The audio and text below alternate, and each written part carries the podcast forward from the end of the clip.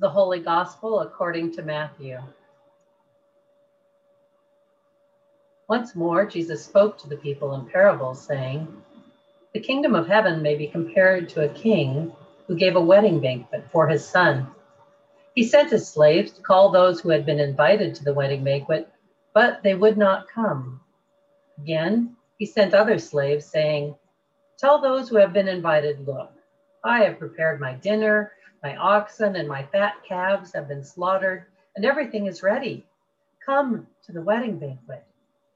But they made light of it and went away, one to his farm, another to his business, while the rest seized his slaves, mistreated them, and killed them. The king was enraged. He sent his troops, destroyed those murderers, and burned their city.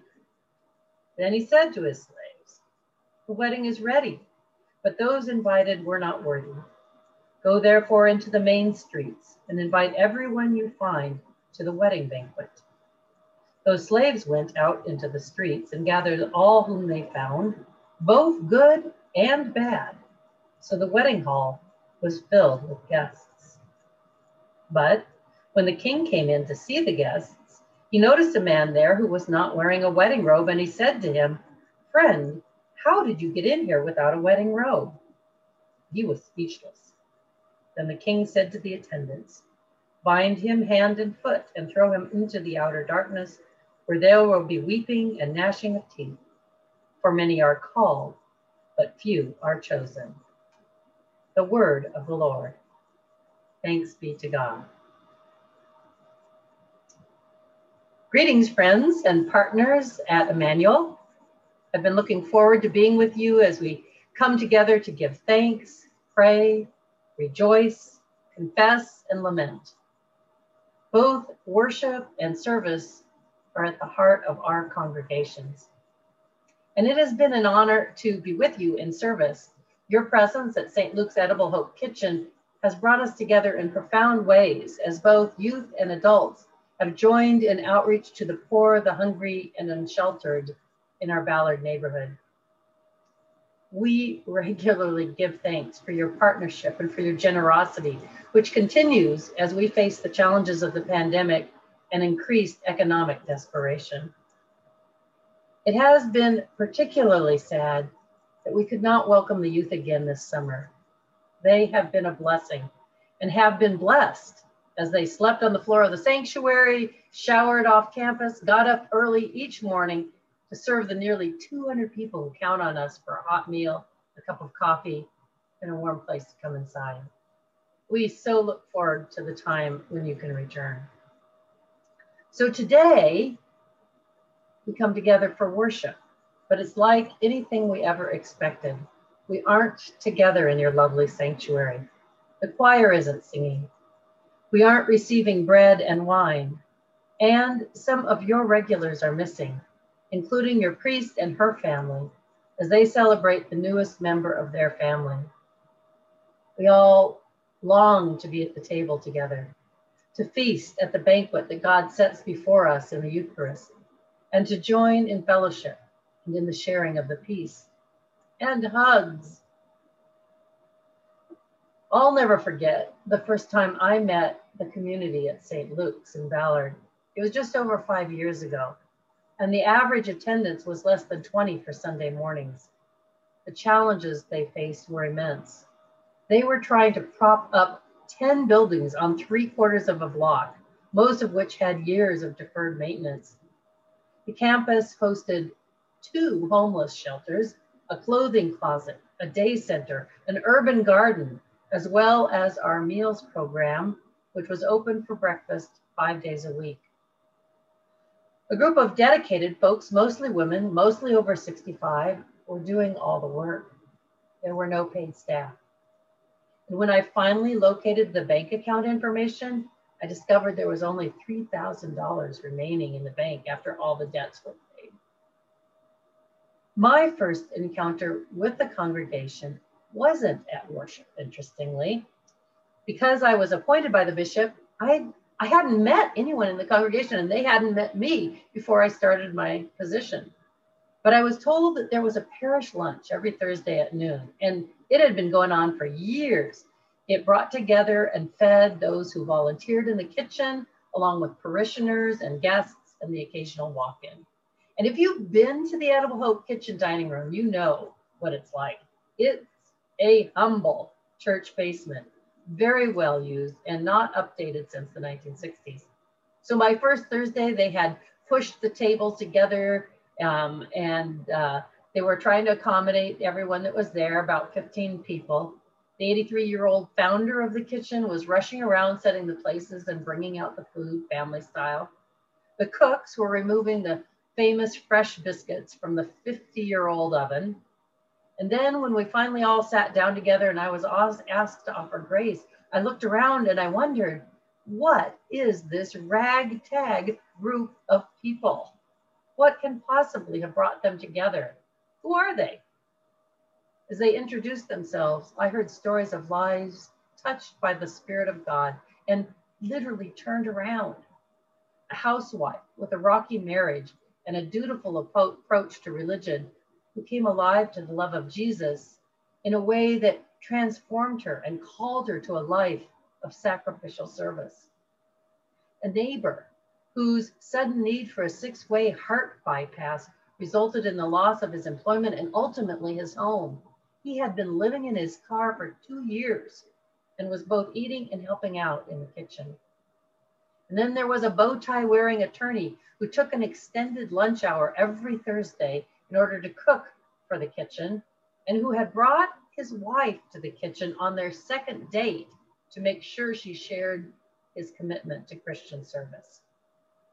Pretty soon, the food started coming around and it was fantastic. And I'm, I'm a bit of a food snob, I admit it, so I hadn't been expecting much, but there were fresh vegetables from the garden, choice cuts of meat donated by the town and country market, homemade biscuits with homemade raspberry jam, and always dessert. On this day, a cake to welcome me. At one point, as the conversation and the laughter flowed and the food kept being passed around, it occurred to me, this must be what it's like to be in the kingdom of heaven, to be at a banquet feast where all are welcome. Jesus tells us a parable about the kingdom of heaven, comparing it to a wedding banquet for a king's son. Food is fabulous. The guest list is carefully curated. The venue is outstanding. The event will both celebrate the union of bride and groom, as well as honor the reign of the king. But nobody shows up. They're too busy. The party isn't that relevant or important to most of them. Everyone assumes they aren't that necessary to the celebration and that no one's going to miss them. Maybe they feel like they're already well fed enough. Perhaps they don't like all the people who were invited and don't want to have to deal with them. And in this parable, some of them are so opposed to the king and what he's doing that they kill his messengers. This may seem far-fetched, but we have experienced something like this over the thirty-two years that we have been holding our feast at Saint Luke's.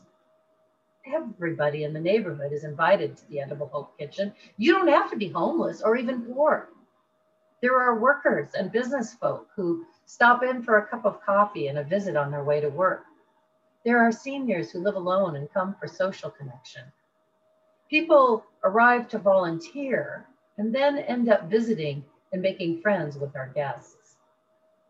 But there are also those who assume that the Edible Kitchen dining room is a dangerous place, filled with horrible people.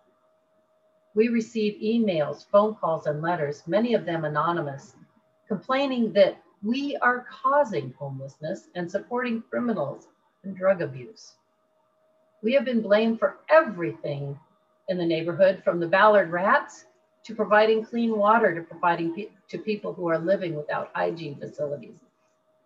And many of our critics say over and over again, they ask us, stop serving the bad people and only serve the good ones. Every time we receive a complaint, I reply. And if there's a contact information, I invite the person to meet with me and have breakfast at the Edible Hope Kitchen. Only a very few have responded, and those that have, like me, have been transformed by their experience. Most people refuse the invitation. In the parable, the king doesn't give up in the face of opposition. Instead, he broadens the invitation. Did you know that Jesus has this little joke in the midst of the parable? He mentions that the messengers of the king fill the hall with whomever they find, both the good and the bad. Now, we know from Jesus that God alone is good. We know from our own experiences that each person is a mixture of saint and sinner. We remember Jesus's command to judge not, lest ye be judged yourself. And we certainly know that just because the first guests may have been rich, successful, own property, have influence, they can still be dishonest, greedy, selfish, and criminal. Just as being poor, homeless, mentally ill, or addicted does not make you a bad person, being rich does not make you good. We're also supposed to be paying attention to the log in our own eye before we start punishing or judging the one with a mote. For a long time, I wondered about this parable, the parable of the wedding banquet and the one guest who attends without wearing a wedding robe.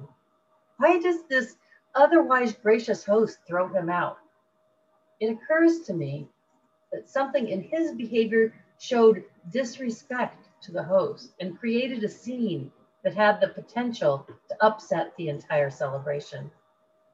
Most of the time, the dining room at Edible Hope Kitchen is a place of sanctuary, warmth, and welcome, where the most diverse group of people come together for a feast of rich foods, filled with marrow and goodness, and enough to keep people going for an entire day, since this may be the only meal they receive.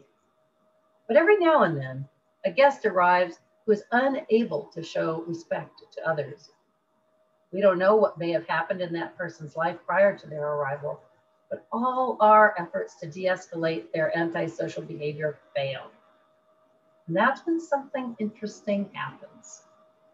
Anyone who disrespects the staff or the volunteers, or who refuses to abide by our code of conduct, finds themselves in the middle of a calm and determined group of our guests. They are told in no uncertain terms that they are to honor their hosts of the meal, and if they cannot, they are ex- escorted outside. In good times and in tough times, the church is called to worship and service. Now, there are plenty of good reasons for you not to show up virtually for worship. And it has become more difficult to serve others with the pandemic restrictions in place. Yet, we are encouraged in the letter to the Philippians to keep on doing the things that you have learned and received and heard in me, and the God of peace will be with you. Amen.